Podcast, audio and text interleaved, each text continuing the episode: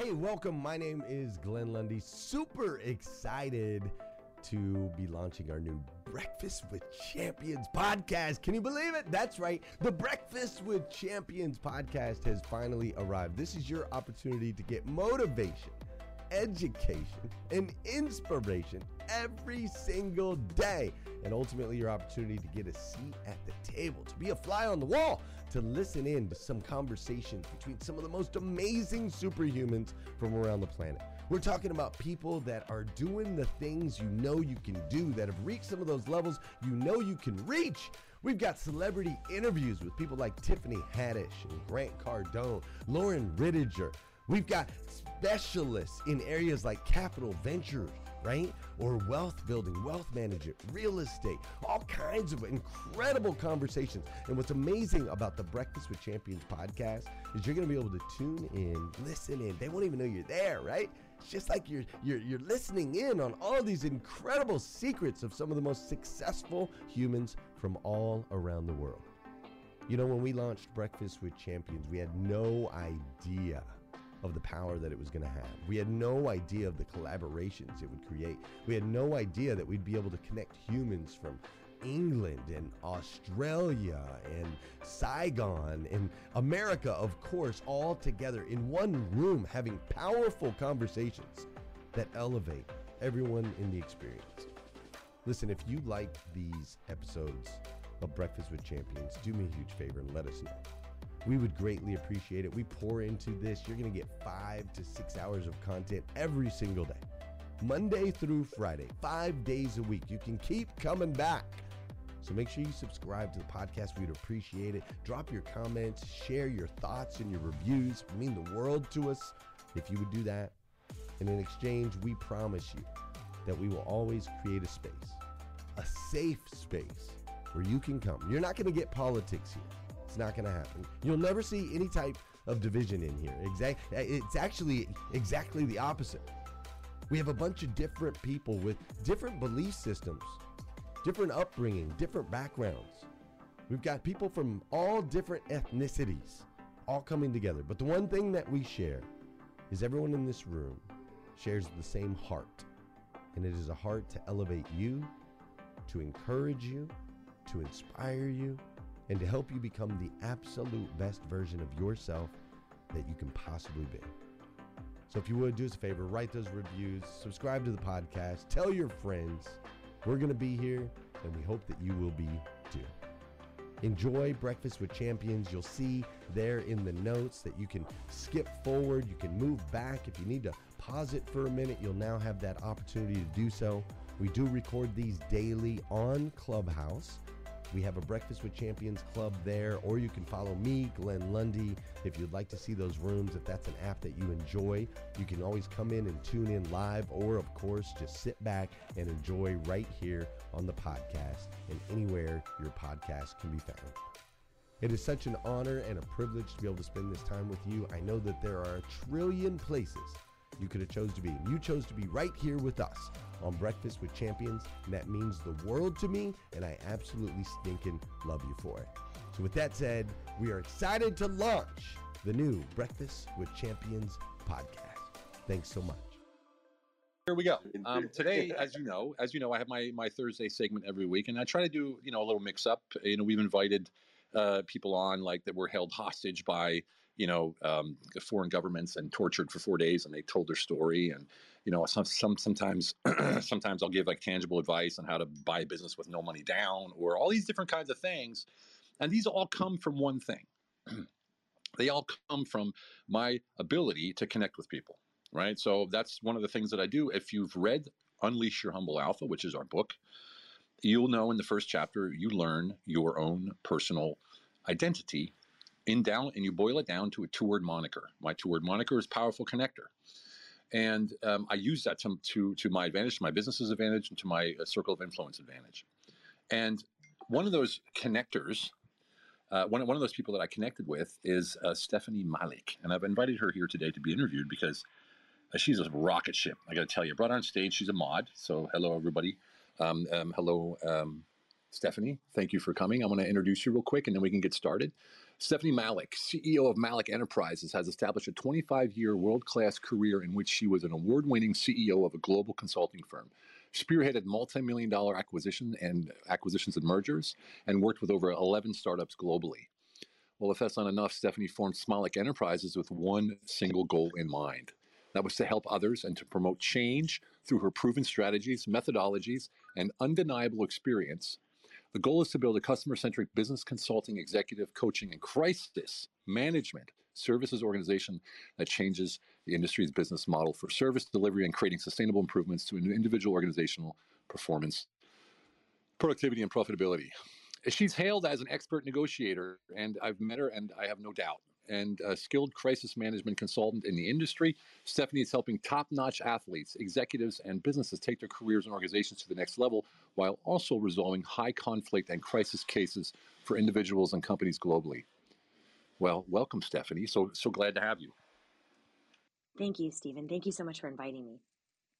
Indeed. Let's hear that power. Okay, so I want to start by saying I loved your conversation the other day. It really, really lit me up um, we we share a lot of similarities, and we have the same twisted sense of humor. So um, it was really good to get to know you.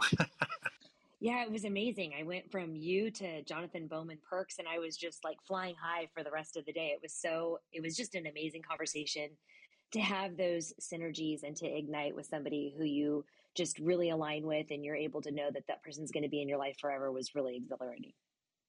Yeah, it's it's it's funny you uh, you were talking to Jonathan Bowman Perks. I didn't even know you knew him. I was on his podcast. I had him on my buddy's podcast. He's coming to Peru with us, not in uh, not in uh, March, but in May. And and here you were, and then he made a post and like, here we are again. Small small world, right? So Absolutely. Here we all sit, right, with you, this powerful woman who takes no guff from anyone. Um, you're a seven times award winning CEO who has coached over 350 top entrepreneurs and executives globally from 165 Fortune 500 companies and having settled individual and corporate crisis cases worth over $500 million. How in the heck did that happen? What was your start? Where did Stephanie come from? And what was your driving force? I, I, I got to hear this. Yeah. So, so Stephen, it was, you know, again, I, I, really would love to have just like a, you know, an amazing story and, oh gosh, this is kind of my, you know, light up moment. I didn't have any of that. It was really a natural progression. Um, I grew up professionally in Silicon Valley in an entry level sales position. Um, I showed up early um, and I, I left late. I was a single mom, very, very young. I was 22 years old. Um, I was paying alimony to my ex husband at 23 years old. And I just really had to do things differently. So it wasn't this plan, it wasn't a plan by any stretch of the imagination. Um, I just, I really kind of jumped in, and no job was not my job. So if it was washing dishes or sweeping the floors, I would jump in and do it. If somebody had been working late for, you know, projects, I would jump in and help. Whatever it was, I just did it. And the one thing looking back now after doing this for so so many years i you know i constantly you know look at kpis or look at you know what is the key differentiator and i think that i was just willing to say yes and and learn even when it wasn't things I was interested in. I had no interest in you know product development or in you know metrics financing or any type of things like that. And what I did was I would just go in and follow people and ask really strong questions. What ended up happening, Stephen, was my normal and my natural questions I, I I really kept quiet for a long time. So we would kind of we would go into a room with like venture capitalists or boardroom people, and people would ask just the same questions. Every single meeting I was at, people asked the same questions. And those were not natural questions in my head. So I, I kept quiet for years and years. I just took notes and I listened and I was a sponge. And I just really paid a close attention to what other people were doing. And then one day I just had enough. I think by this time I was like 26. I was a director of a, a publicly traded company. Um, you know, way too young to be a director at 26 years old. Um, but I had been promoted in this position, and I was like, I'm going to make the best of it. And we went into a room with a bunch of executives, and we were trying to solve a problem. And I was by number one, I was I was the youngest in the room. I was the least educated in the room. I was the only woman in the room and there's probably 12 to 14 people. Some of the guys were leaning against the wall and there's this big problem you know are, are we going to you know take the company back private? Or you know are we going to stay public? Are we going to try and get you know funding? Like what are we doing here? And i remember i just i stood up and very peacefully asked a question and and and Stephen there was complete silence. Like everybody stopped talking, everybody turned around and they just looked at me. And I was like, "Oh my gosh. Oh my gosh." Like I was having a heart attack. I literally felt like I was going to pass out. And then three or four of the board guys leaned back in their chair and they're like, "Why haven't we ever thought of that?" And the conversation quickly spun into much more positive, much more productive. It almost gave other people uh, permission to ask better questions. From then on, I just really started going down this model of asking better questions, not setting agenda of oh this is my agenda but really finding out what people were wanting and needing in their in their industry i was head of strategic alliances and high tech partnerships. I did co uh, co development deals, co technology deals for huge companies. I mean, back in the day, Stephen Monster.com. You know, we did a forty five million dollar tech deal with them. We were doing you know deals with PeopleSoft and Oracle and Siebel. Huge, huge deals that were you know making the paper left and right. And so I started doing this and I was quickly recruited away to several different tech companies. And the one thing I continuously heard just all of the time from every single CIO or CEO I met with, they were just blasting the consulting firms. So the Accentures, the Deloittes, the IBMs, you know, the PwCs. And it was always the same thing. You know, they, they get in here Monday afternoon, they give us some suggestions and they leave, you know, Thursday early morning. And they stay at five star hotels and they drink all week with their buddies and then you were hearing the same thing from the consultants. You know, you were hearing, they don't even take my advice. I missed my daughter's first step. I didn't get to go to my son's graduation. And I just wanted to figure out a way to marry the need and make it really thoughtful and and really considerate to both sides. Um, I had absolutely no consulting experience at all, but you know, I'd always been 180% of quota for sales. Um, I was the thoughtful leader that would walk away when the when the company didn't need us. I remember getting written up, Stephen. I walked away. Hey, listeners! If you enjoy listening to Breakfast with Champions, we can bet you care about your daily routine. Do you want to know the secret to the perfect routine? It's the perfect morning. Glenn has written a free ebook called The Morning Five Five Simple Steps to an Extraordinary Morning. If you can transform your morning, you can transform your life. Head on over to themorning5.com to learn more about the five ways you can change the way you start your day. From a meeting that took me three and a half months to get, and I walked away from the meeting because they didn't need our service. And they just, I mean, play it however you want. They didn't need our service at all. They just didn't. And we got in the car and he pulled out his briefcase and set it on his lap and he started writing. He's like, I need you to sign here. And I'm like, what is this? And he's like, I'm writing you up. You didn't ask for the sale. And within two or three days, I gave my resignation because it was all about the sale and not all about the user experience or or what the client could get from us. It wasn't about building long term relationships. It was about transactional sales, and I just wasn't a part of that. So, fast forward, I ended up starting a company, a consulting firm in 2002. Um, I started with absolutely, I mean, think about this 2002, one of the worst economic downturns. Um, I started it with a cell phone and a loan for $1,500 um, and no SEO, no LinkedIn, no Facebook, no Google AdWords, no help, single mom. And I just said, you know what, I'm going to do what I do best, which is build relationships. I'm going to call people and I'm going to ask them, you know, what is going on for them. Not really expecting anything, but trying to just really find out how I could set my side, uh, sorry, set myself apart from from other people in the industry. Um, within three months, I had billed and collected $2.7 million. Tom Siebel was my very first client. Um, Boeing and Honeywell were the, the people that we integrated for. And from there, built a multi million dollar global firm. Um, really, it was kind of like a baby Accenture or a baby Deloitte. It was just a more thoughtful process. And we, our key differentiators were response time, how we treated others, and um, what, what it looked like from a respect you know, from a respect aspect. Meaning, if we're going to integrate software, I want to know what problem that we're solving, I want to know what risk we're mitigating, and I want to know the purpose. What's the measurement of success? Um, did that for 16 years, had a 1% talent turnover, and just really loved working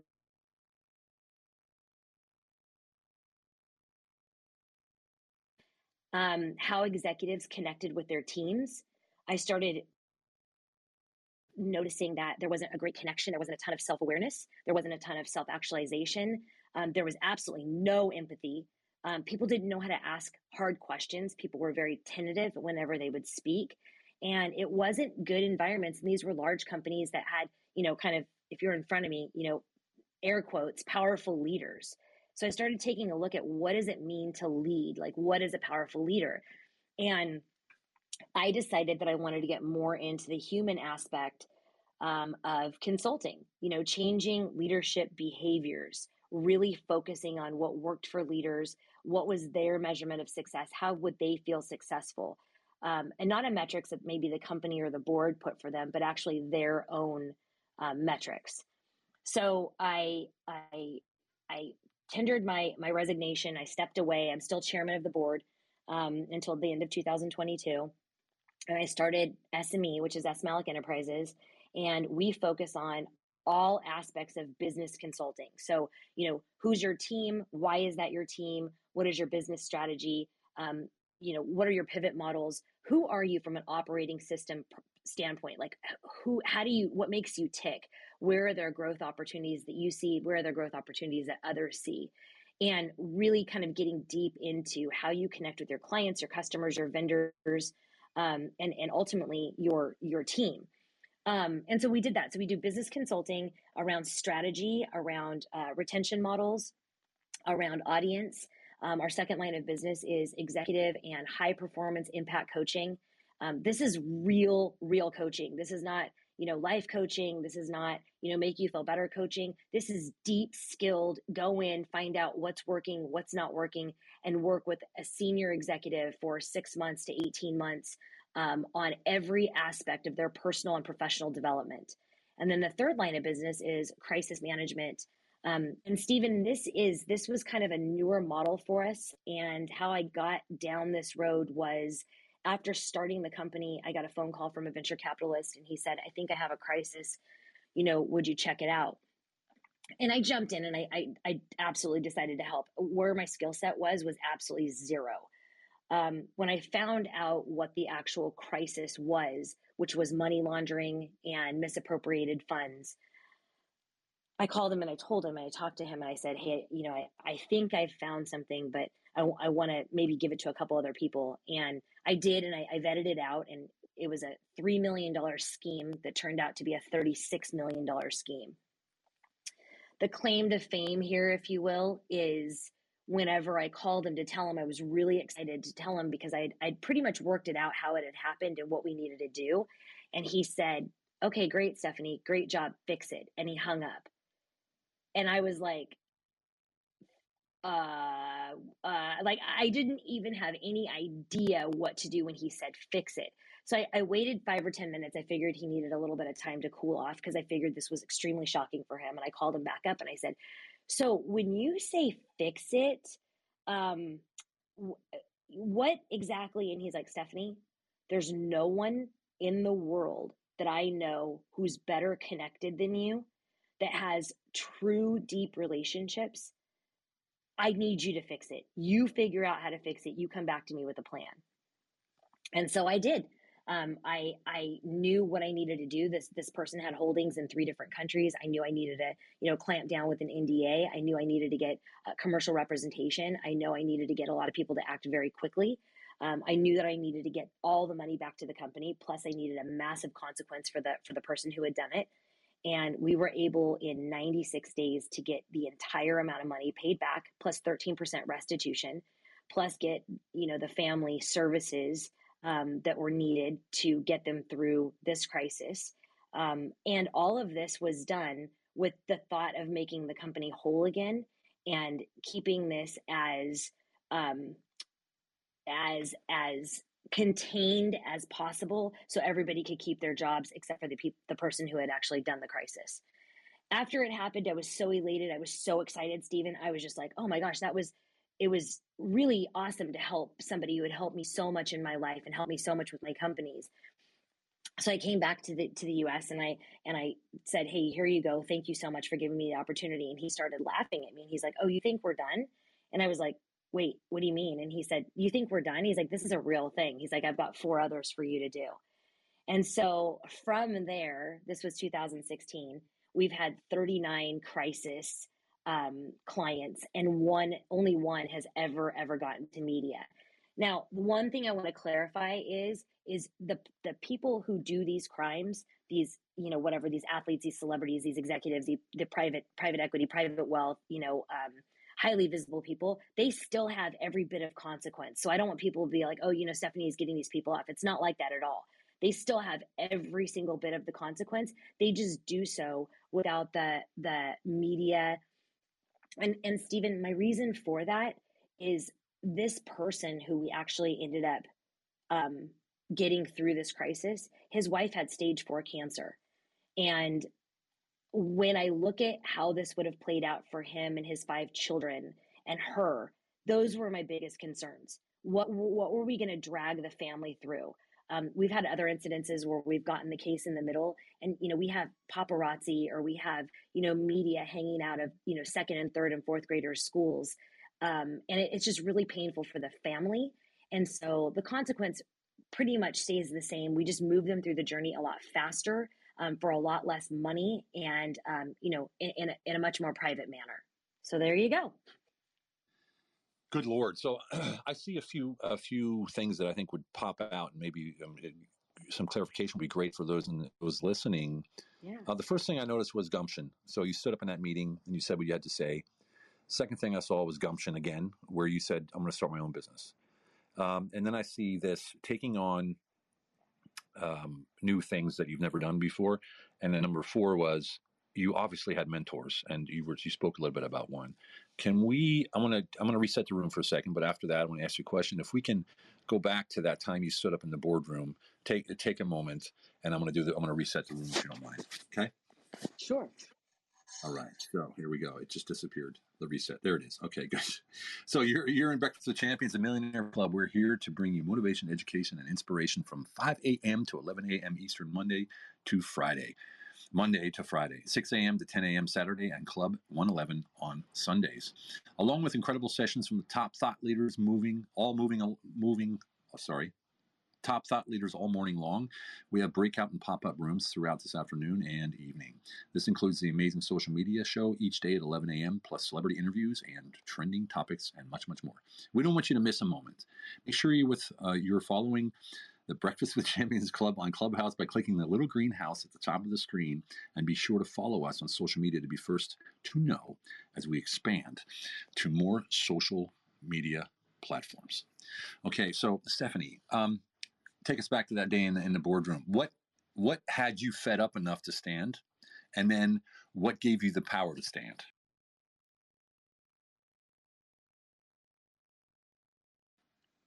Sorry, I okay. lost my mute button.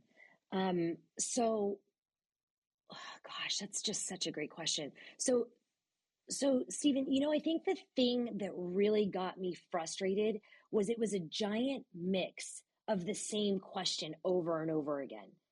And, and I, I just and, and there was so much integration into the question. Like you know somebody would ask it and you know by the way i was in a room with insanely intelligent people. These weren't these weren't a bunch of slouches. These were people that you know were venture capitalists and you know part of kleiner perkins or part of crystal ventures. These were people that had done four or five ventures and, and were very successful. But the same questions kept coming up just in a different version. And this was probably you know I, I don't know maybe my 20th or 30th meeting with this company over the last year and a half in this setting. And and i i was very timid. Don't don't please don't don't think that i just stood up and you know flipped a table over and i was like hey let's do things differently. I literally i mean now maybe nothing yeah um, exactly. but but i stood up and i was very meek and i and i think i even had like a, a folder in front of me because i was you know protecting myself a little bit and i said hey you know what would happen if we asked some different questions. And then I kind of named one or two questions. The silence felt like it was a strong five minutes. Um, I think it was it was probably closer to 20 or 30 seconds. And I'll never forget the gentleman who who actually leaned forward and started taking notes again. And he said, "Why don't we do it? Why don't we why don't we why don't we explore some of those questions?" And I sat down so fast. And, and Stephen, I think I sat down so fast because I really believed I was going to pass out. And I was just like, okay, somebody has actually talked. Now they're going to move forward. And then everybody kind of turned their little swivel chairs and directed at me. And they're like, Stephanie, give us some ideas of how you think this should go. Well, I hadn't thought that far, Stephen. I hadn't thought of how this should go. I just thought of these are really stupid questions and we need to ask better questions if we're, we're looking to get better results. So that's kind of that aspect. Um, the gumption was I want to make a change and I want to be a, I want to make a difference. We had you know what I did? I, I actually was in the room and I was thinking about the people's salaries that were in the room. So I knew one of them because one of them had just gone public. So I, I knew one of the salaries. And I was thinking if we take if we if we subtract half, so if we take 50% of that away and then we multiply that times 12, we're at millions and millions and millions of dollars in this room over the last 20 meetings. What the hell are we doing? And that was really the gumption. It was more like, hey, how do I save the company money? How do I save funds? How do I oh, get I us to the next level? Love that. That's that's that's that's keeping it simple. You know what I mean? Like that's breaking it down. I love that. Basics. Yeah. But yeah, so um, the gumption, and then and then um, you you just went on from there, and they're like, okay, uh, Stephanie's the go-to person for this, or what happened? Yeah, I mean, really, you know, so so that was it. And, and again, Stephen, here's my thing. I had I had a little girl. I had no family resources. I had no help, and so um, around that time, she had kind of started. she'd started school, and so my my my days had gotten a lot shorter. So I had to really make an impact when I was in there. Um, I didn't wasn't able to get into the office till nine. Most of the time, I had to leave at three, and you know I had to do her activities with her, and then you know lay her down at seven thirty, and then just start working. You know again until very late at night to make sure I could get my deadlines and my goals done. So you know it wasn't it wasn't easy and it, and it wasn't straight and it wasn't pretty by any stretch of the imagination and i had to have a lot of really hard conversations with um, with you know my bosses and, and other leaders. Um, and and you know it, it wasn't easy but i think the biggest thing was is i always jumped in. I always was the go-to person and not because i knew the answer just they knew i wouldn't stop until i got the answer. From yes. that time on stephen that's pretty much when people just started reaching out and saying hey would you come consult? or hey would you come take a look at this? Vcs started saying hey steph would you take a look at this deck and let me know what we're missing? Um, and that that's really where things just start, stopped being so so difficult. People started wanting more of my expertise. People started wanting more of what made the questions so good. What was i thinking? What was my you know what was my point of view? Is it, is it suffice to say you like to keep it simple? Is that is that did i nail it with that or? Well yes the thing is is it wasn't intentional. I wasn't trying to keep it simple. I was in a, i was in a room i mean stephen i was in rooms with mit with harvard with stanford. I was trying to make it as difficult as i possibly could to prove that i belonged in the room.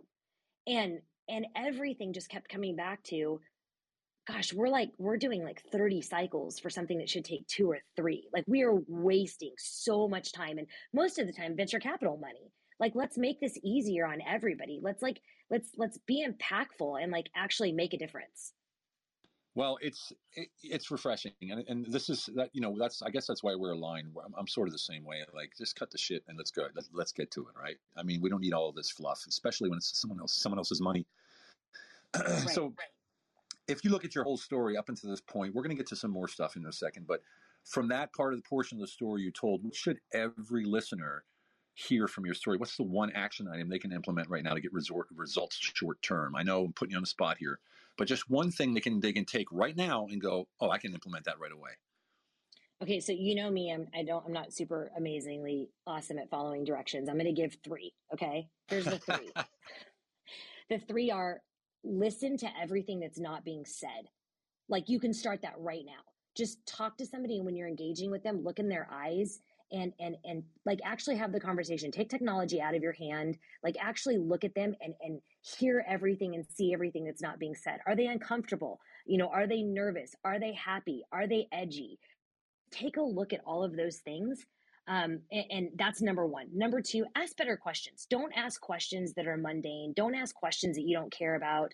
You know, don't don't say how are you. Ask a different question. Say, you know, how are you feeling today? Or hey, I noticed on your social media you had blah blah blah. You know, I'd love to catch up on that. ask really, really strong questions. And then I would say the third thing is listen to understand, not to respond. Don't wait for somebody to finish speaking. Try to understand their perspective of what they're what they're actually going through. It could be really positive, it could be negative, it could be neutral. It doesn't really matter. Just engage with them and let them know that you are there and you you want to get them to the next level. Lift other people up in every single thing that you do every day. Boom! I love it. That's what I'm talking about. So now we're getting some juicy stuff, and this could be um, this could be fun. So I, um, I was drawn to you when I saw a post, a random post. We, we weren't even connected. I saw your post on LinkedIn, and it was it was written, "I am a female CEO," and you crossed out the word "female." Right? I was like, "Huh." And this really struck me as a powerful statement because it goes against the current identity preaching right? And since I work with and have amazing relationships with powerful women like Lauren Resnick, who's in the room right now, and Amelia Antonetti, who's also in the room often, um, I had to reach out. I'm like, okay, I need to reach out, and uh, I did, and I got an appointment through your assistant, which I'm not used to, so. Um, that was a that was a, a new experience again. Hopefully, she and, was uh, nice to you. oh, she was awesome. She was awesome. And then we did jump on the phone, and I, I it's I have to say, when I jumped on the phone with you, it was like when I jumped on the phone with Lauren or Amelia, where it was just like we just hit it off right away. And that leads me to believe that my intuition from the past and all of the businesses that I run and the PLCs and the NASDAQ and all that kind of stuff is that I, I always saw the top 15% performers were very few, and they were typically women. And I, I, always thought, okay, maybe I'm just, you know, maybe I'm just seeing this. Maybe it was my experience. But the more and more I talk to people like you or Amelia or Lauren, I'm like, damn, you know, these powerful women are out there. So let me ask you this why the post? What was the driver for you to post such a provocative statement? I am a female CEO, and you crossed out female. Um, okay, yeah. So this is super putting me on the spot. I am not sure that this is going to be very popular, but I'm going to tell you exactly what happened. We need the truth. Um, I, okay, here you go. You ready? So I got a very um, interesting and and highly inappropriate DM. Um, and basically, he was saying things that he wanted to do to me. and then, right, it was it was awesome. Um, what was even more awesome is most of the time I don't man my own my own social media because I'm with clients, so that was even more interesting, which is a whole other story. Um but it was it was it was not you know you know a lot of times i get oh you're so pretty or i get you know um thank you for doing this you know you're you're beautiful inside and out. It wasn't like that. It was it was really really inappropriate really inappropriate. And i responded back and i said something to the effect of i appreciate you reaching out. However this is this is highly inappropriate um you know please refrain from sending me these messages um, I just wanted to let you know that I'll be blocking you moving forward, but you should really consider and think about what you're saying and how you're addressing people. You would never address a, a male in this manner. And I had no longer, like, I, so by the way, Stephen, I had never done this before. So I was looking for the block button. I didn't even know how to do it because I had never blocked anybody before, which was even stranger because I took me way too long. and he essentially told me that I was only where I was today because of my looks and because of luck and because of having a silver spoon. And I was so it was funny. My team my team was furious. I was stunned. I, my very first thing was hurt people hurt people. That's what happens. Um, I wasn't angry, but I did want to educate him because I thought, gosh, you know what, Stephen? What if he did that to somebody else who wasn't as strong or who maybe got them to stop or or you know maybe just said something really hurtful that made that person not believe in themselves so i i wrote a very thoughtful message back and I, just said to him, I said, you know, I'm first of all, I addressed the silver spoon, I addressed the privilege, I addressed the female, I addressed kind of everything in those. And, and it was very succinct. It was very succinct. It was very professional. And looking back on it, I probably shouldn't have said anything at all. And I really didn't say anything for me. I really said something for future women who maybe had not gone through this, maybe were a little younger, um, maybe we're a little shakier. You know, I think about me when I was 30 and I probably, that probably would have collapsed me or I would have been like, oh my gosh, what vibe did I give off? I would have put it all on myself. Um, and I didn't. And I wrote this message And three days later, he sent me a three page email. Um, he apologized profusely. He said that he had um, had a very negative experience with a female who had resembled me, and that he had essentially put me in this box, and that he would not ever act in this manner again, and that he would never ever consider um, speaking this way or talking this way to somebody else, and that he was really doing it for time and attention. Um, and then he said to me, You really should tell a lot more people your story because it was so inspiring. And I was like, I don't, I'm just kind of professional on LinkedIn. Like, I'm not trying to tell anybody, like, who cares? Like, everybody's just doing their best and everybody's really trying to show up. And, you know, really, like, people are just really trying their best, especially right now during the pandemic. Like, I'm not going to go out there and, and, and put all this out there. And so I was talking to our media person and I wrote something that they took from that email, or I'm sorry, that message that I had sent to him. And, um, and, and, and I posted it. And, the next day we had like a million hits on it and i had 740 dms from other people saying just thank you. Like just thank you. That was amazing. How do i learn more? It was so inspiring. And i had never even had any idea. I didn't even know what viral meant. Um, so i just was authentic and honest and just shared. That's incredible. Um, see, I didn't know that backstory, and it's great that you did that because, or that you shared that because someone reading it, and I saw some of the snarky comments that on also, yeah, you know, right. And and I was like, wow. I mean, even they're even going at you now. I mean, it doesn't matter what you do, almost, right? And right. There's, there's, right. And and that's the whole point, right? There's always going to be someone out there. There's always going to be people out there, and people who are hurt hurt people, right? Just like you said. And also, if people who are frustrated, are going to go out and lash out because they're trying to get significance, and significance is.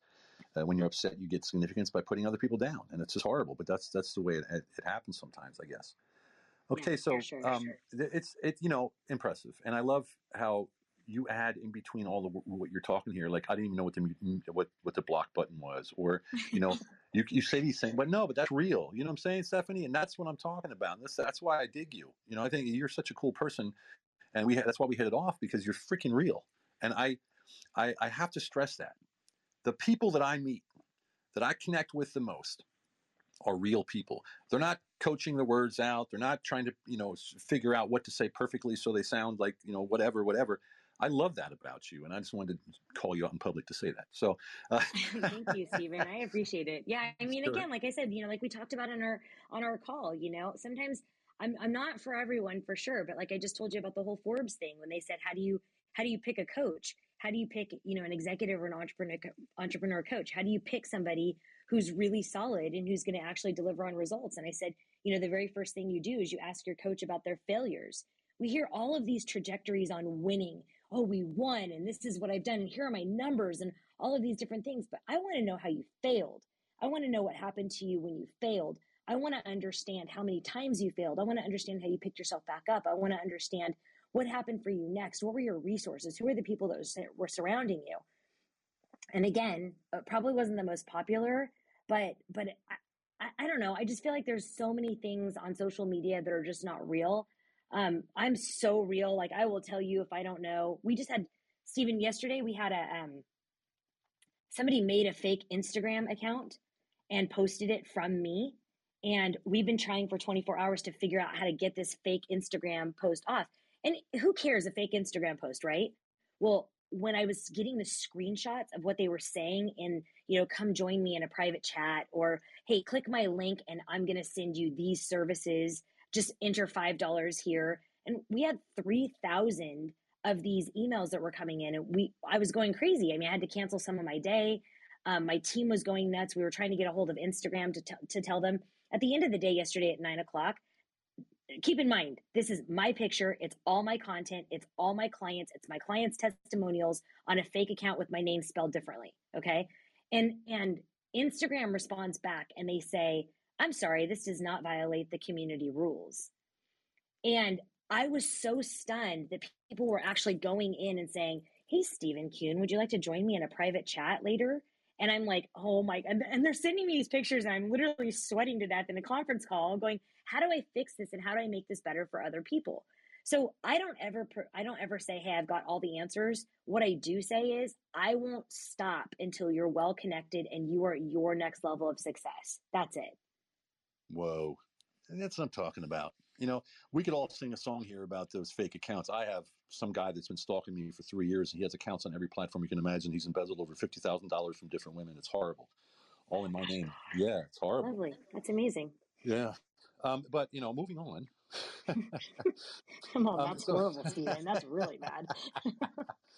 so let's shift gears for a second because when I was um, scanning through your post, because after you read a post like that, you're like, okay, what's this? What's this woman all about, right? So another post I saw yours on LinkedIn was your beginning, right? The little Stephanie who lost her father to drowning at the age of three.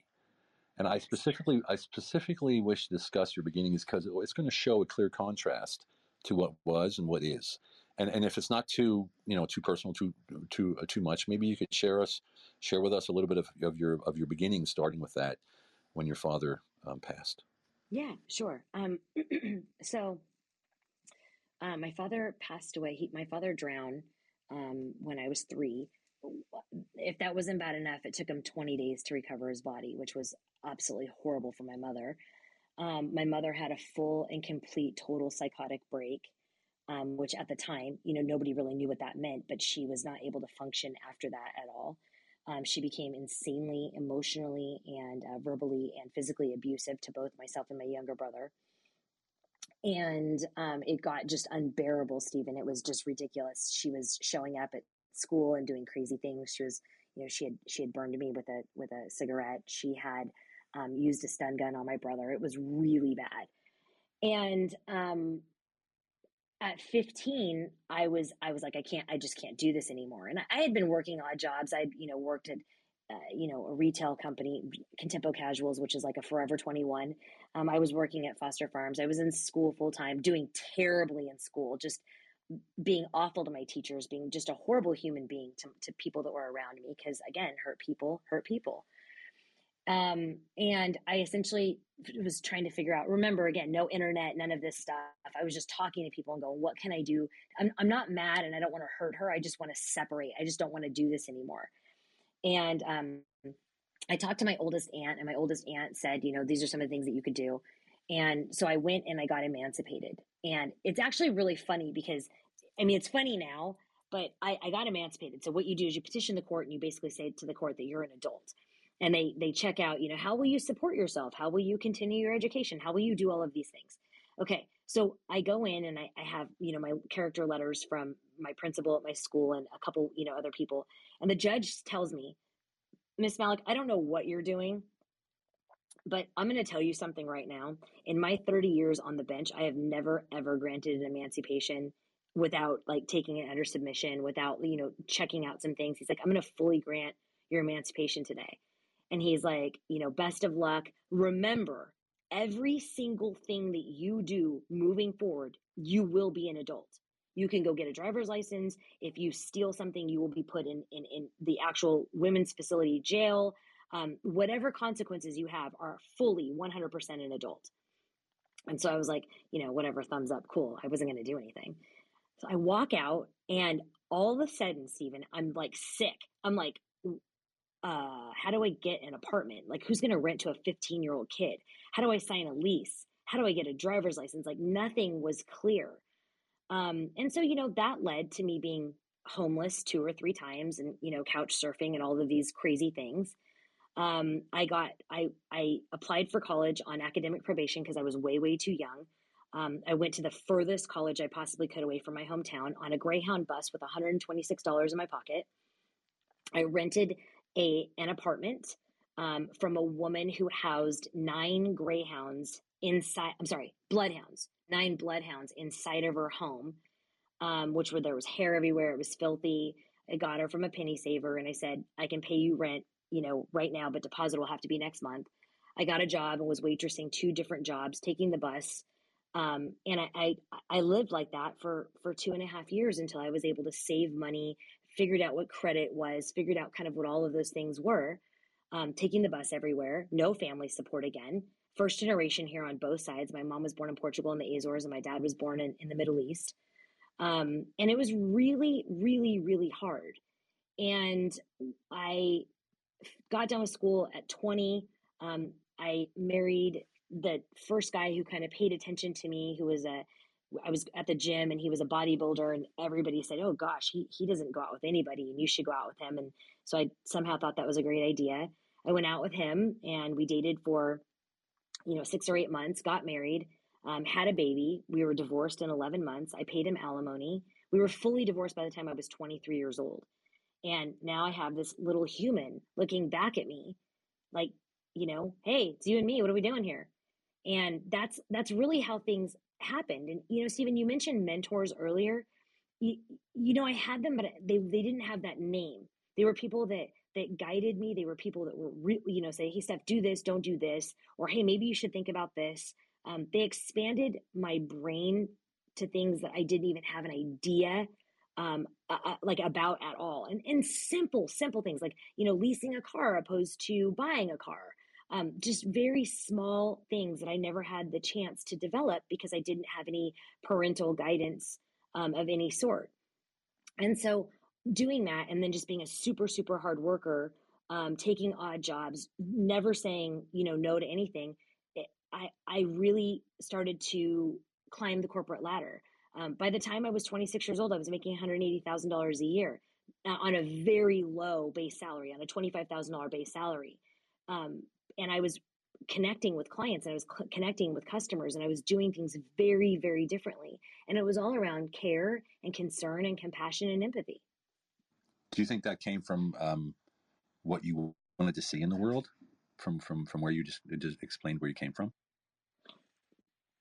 You know what, Stephen? I think it came from a super fake place. I think I was trying to be older. I think I was trying to be more mature. I think I was trying to truly keep my crap together. I think I was emulating what I saw in other people. And I think what happened was I was so young and so junior that I would, I was trying very hard to act older and act more mature. What happened during that time was people connected with me. So when I would ask the question, uh, because I always meant the question, I always I was very genuine in my ask, but I was not genuine maybe in my body language, or I wasn't genuine in how I was doing it because I was just watching other people that were older than me that I viewed as successful. I was watching them do it, and so I thought, oh gosh, you know what? I can actually do this too. The difference was people would sit down and connect with me. And the reason why they did that is because I was young, because I was tenacious, because I wanted to learn, because I always did it on their time. Like I, there are so many times where I would say, I would try and get a meeting and try and get a meeting and try and get a meeting. And they'd be like, nope, nope, nope, nope. And then I would, you know, show up with, you know, a Starbucks coffee or I would show up with food and I would say, let me just walk with you to your car. And I would get five minutes or, you know, 10 minutes maybe in an elevator to a car. And really, I just wanted to make the connection. Yes, this is a, this would be a good follow up meeting or no, you know what, this wouldn't be a good meeting they were so blown away that I was willing to take such a small amount of time on their time that the relationship started to form and develop. So I don't think anything was real about it, truthfully, Stephen, until I started to see how people reacted to me. And then I really wanted to develop that part of me.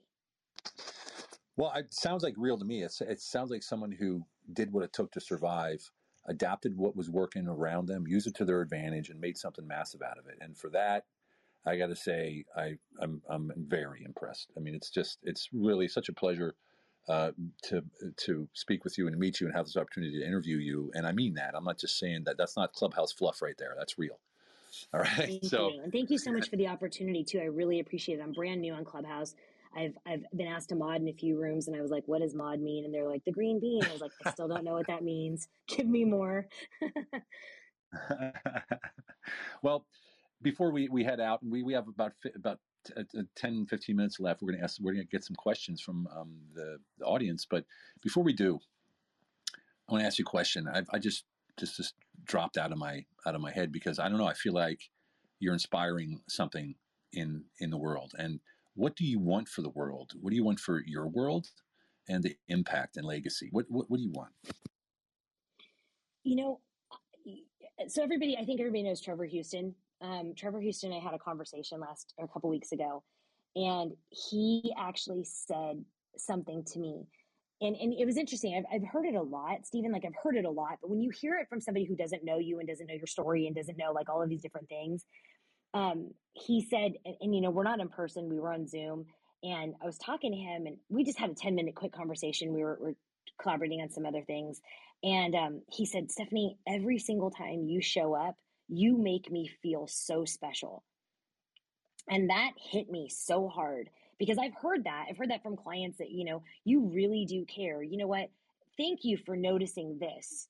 Um, I want to leave this world every single day when I close my eyes at night. I want to make people feel special. I want to make them believe in themselves. I want them to believe that they have the power to do it because if I can do it, anybody can do it. I want to be known as the absolute best mother in the entire world. I want to be known as the best, most honorable wife. I want to be known as a strategic leader. And I want people to believe in the power of that they have their own gifts. Just because there's a rock or just because there's a stumbling block or just because there's something in the way, there are people out there that if you truly ask and you are coming from a great and a genuine place and you say, hey, you know, help me with this and, and vet vet this out with me, they will do it. Last night I got a, a DM at 11:45 last night, and there was a gentleman that was just having a, a very small issue, and we did 15 messages back and forth, and and he sent me a message this morning at 5:20 and said, "You solved this for me," and I said, "No, you solved it for you. I just was your sounding board." I just want people to believe in themselves. I want people to make this world a better place through kindness and empathy and grace and self awareness. Well, uh, you've convinced me. Uh, so so awesome! I mean, what what a what a great inter- I had I had no idea what to expect, and I and I like it that way. Um, so thanks for taking the time out of your day. We're going to take a few. We have about ten minutes left before the next segment with um, the famous Ramon. And before we do, I'd like to take some questions. Anybody who has any questions for the fabulous Stephanie, flash your mic. Lauren, I see Lauren down there already, my partner. Of course. Hey, Stephen. Hi, Stephanie. So great to hear your stories absolutely Thank amazing. You, Lauren. And I, I 100% have to connect with you offline. Um, you know, something that, uh, not exactly a question, but something that really um, stood out for me was your point about um, mentors or coaches and listening and understanding their failures. I was actually speaking to a client just about this yesterday. And, you know, especially on Instagram now, you see a lot of people uh, promote themselves saying, how much they've made each week with clients, how successful they are, and you see all of that. But what we're not seeing is the backstories. How long did it take to get there? How many failures did it take? And I think it's so important for people to resonate with a coach when they do understand that it did take hard work, that things did fail and you got out of it. And it's the getting out of it that I think is the trick. It's the real uh, it's the part that connects because I think when when people are looking for a coach, they're looking to get either get out of a hard place or to get out of a failure or obviously prevent a failure. So I think it's so important that point that you made, which is um, really understanding how your coach or mentor got through a challenging time as opposed to just being successful now. So I wanted to thank you again for your story and um, sharing all those points. I mean, it's truly inspirational. Thank you so much. Thank you, Lauren. I really appreciate it. And, you know, I tell everybody this, and like Stephen says, I'm, I'm pretty much an open book. Like, I'm going to tell you straight. And I tell everybody when they're like, hey, how did you get so successful so fast? I'm like, oh, yeah, I am literally like the fastest, you know, overnight 10 year success um, it's not real. It's you have to work really hard. When I see laptop lifestyle and toes in the sand, I literally get so frustrated. It's not real. It's not sustainable. You have to grow every single day and be a constant and curious student every single day. People ask me all the time, "Do you coach men and women differently?" Of course. My methodology is the same. You know, my roadmaps are the same, but men and women care about different things and they hear very differently. So, yes, I coach them very differently, but is it the same model? Sure, it's the same model. And then the other thing that you said, Lauren, that, that super resonates, you know, I started SME and before when the pandemic hit was March 16th, I was in I was in New York City. By March 1st, we had made our revenue numbers for the year. So we had collected the retainers for crisis and for consulting and for coaching for the year. I was booked out through 2022. So so that's a three year book out. By April 16th, I had returned 85% of the retainers because the clients were in crisis and I could not assure them that what they were going to be telling me over Zoom would be safe and would be privileged and wouldn't be able to be accessed by others. So within one month of going, oh, hey, you're on top of the world, to in one month having every kid in, you know, I have four fall apart, come home from college, not start school, um, to giving 85% of the retainers back. That's real. I will tell every single person that that's real. I've pivoted the business three different times. And, and that's just the truth, the most truth and the honest I could be. Awesome. That's awesome. You know what would be cool is if everybody in the room here all the mods would go on Instagram today sometime and post one of their failures and their lesson out of it. I think that would be a really cool exercise for everyone to see. Um, thanks for that inspiration. Because um, you're right, you know, it just doesn't happen enough often. So, we have any more questions before we head out? We got about six minutes. Anyone else flash your mic or just speak up? Hey, Stephen. Good morning. Hi, Stephanie. Good morning, and everyone else. This is Naida. Um, I'm incredibly compelled by your story, Stephanie. I've been a management consultant in the Washington, D.C. area for almost 20 years, and I've been trying to pivot for the past couple. And I've made probably the most progress ever. I've gotten my first subcontract, fingers crossed, on, in the books, and I've had a few individual clients. But no matter what I do for individual clients and me trying to break out of management consulting because it's the only thing I've done, I find myself uh, going back there. Um, and working on pivots, since you brought up because I was going to ask a completely different question, but I think that might require a private conversation. How how do I find what it is I'm supposed to do and stick to it? and I apologize in advance if it's convoluted and not clear. This, this isn't convoluted and it's very, very clear. So, first of all, what I'm going to ask you to do is I'm going to ask you to DM me on Instagram so we can have that private conversation. Second of all, I've done this with about 20 management consulting um, people in the last two years. And what we've come up with is this okay? You guys are programmed for two years to do things the firm's way. All of your methodology and and and by the way i can tell from you that you have your own flavor and i can tell that you have your own style. You're lucky. You're one of the lucky ones. There's so many people that just like hey that's the way the firm does it. That's how that's you know that's what happens. Um what i have found is once we can break out of that mold and we can talk about the two or three things that light you up not the things that you're good at not the things that you know you already know what that is. You already know what your experience is. Don't repeat your same experience. Stretch yourself. Think about the things that you absolutely love that lights you up, that doesn't feel like work. Um, the contracts and everything else, getting the subcontract on the on the paper, making sure that your contracts are correct and you're protected and all that. We can deal with all of that later. Right now, think of two or three things that make you so happy and so fulfilled. And you may not even be the best at it right now. Say you're like say you're a C player What's it going to take to get you to be that A or B player? I can almost guarantee you that you're selling yourself short. Um, it's it's just programming, and and it's the, it's something that I absolutely love love to work with because just even answering the questions for you, just going through it, hearing what you're going to say, it'll light me up that we have answers to actually solution this, and you can be well on your way to breaking free from management consulting and going doing something that you're passionate about. I'll be DMing you now. Thank you. Great. Thank you. That's what I'm talking about right there. That is awesome. I love that, Stephanie. Man, that's what I'm talking about. So we're going to wrap this up right now. Um, we're going to move on to the next segment. Uh, Stephanie, I'm going to go. I want to review what you said. The three things that I took down here um, to repeat to everybody was uh, the three tips that I said. What should everyone take from your story? And you said, listen to everything not being said. You said, ask better questions that you actually care about and listen to understand, not to respond. Um, I think there are three great takeaways that people can implement right freaking now so they could get started and actually start shifting their lives to be a better, more successful version of themselves. And that's what it's all about. Would you agree?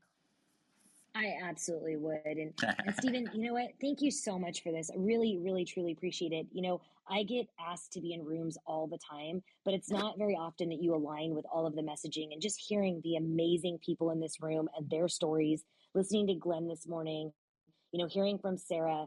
Um, I've, I've, you know, listened to Brielle a few times. Like, I really appreciate the invite and how strategically we were aligned. So thank you very much.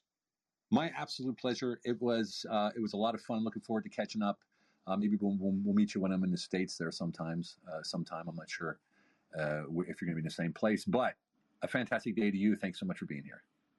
Thank you so much. All right. Everyone else, I'm going to reset the room, and then we're going to hand it over. You are in Breakfast with Champions, a Millionaire Breakfast Club. We're here to bring you motivation, education, inspiration from 5 a.m. to 11 a.m. Eastern, Monday to Friday, 6 a.m. to 10 a.m. Saturday, and Club 111 on Sundays.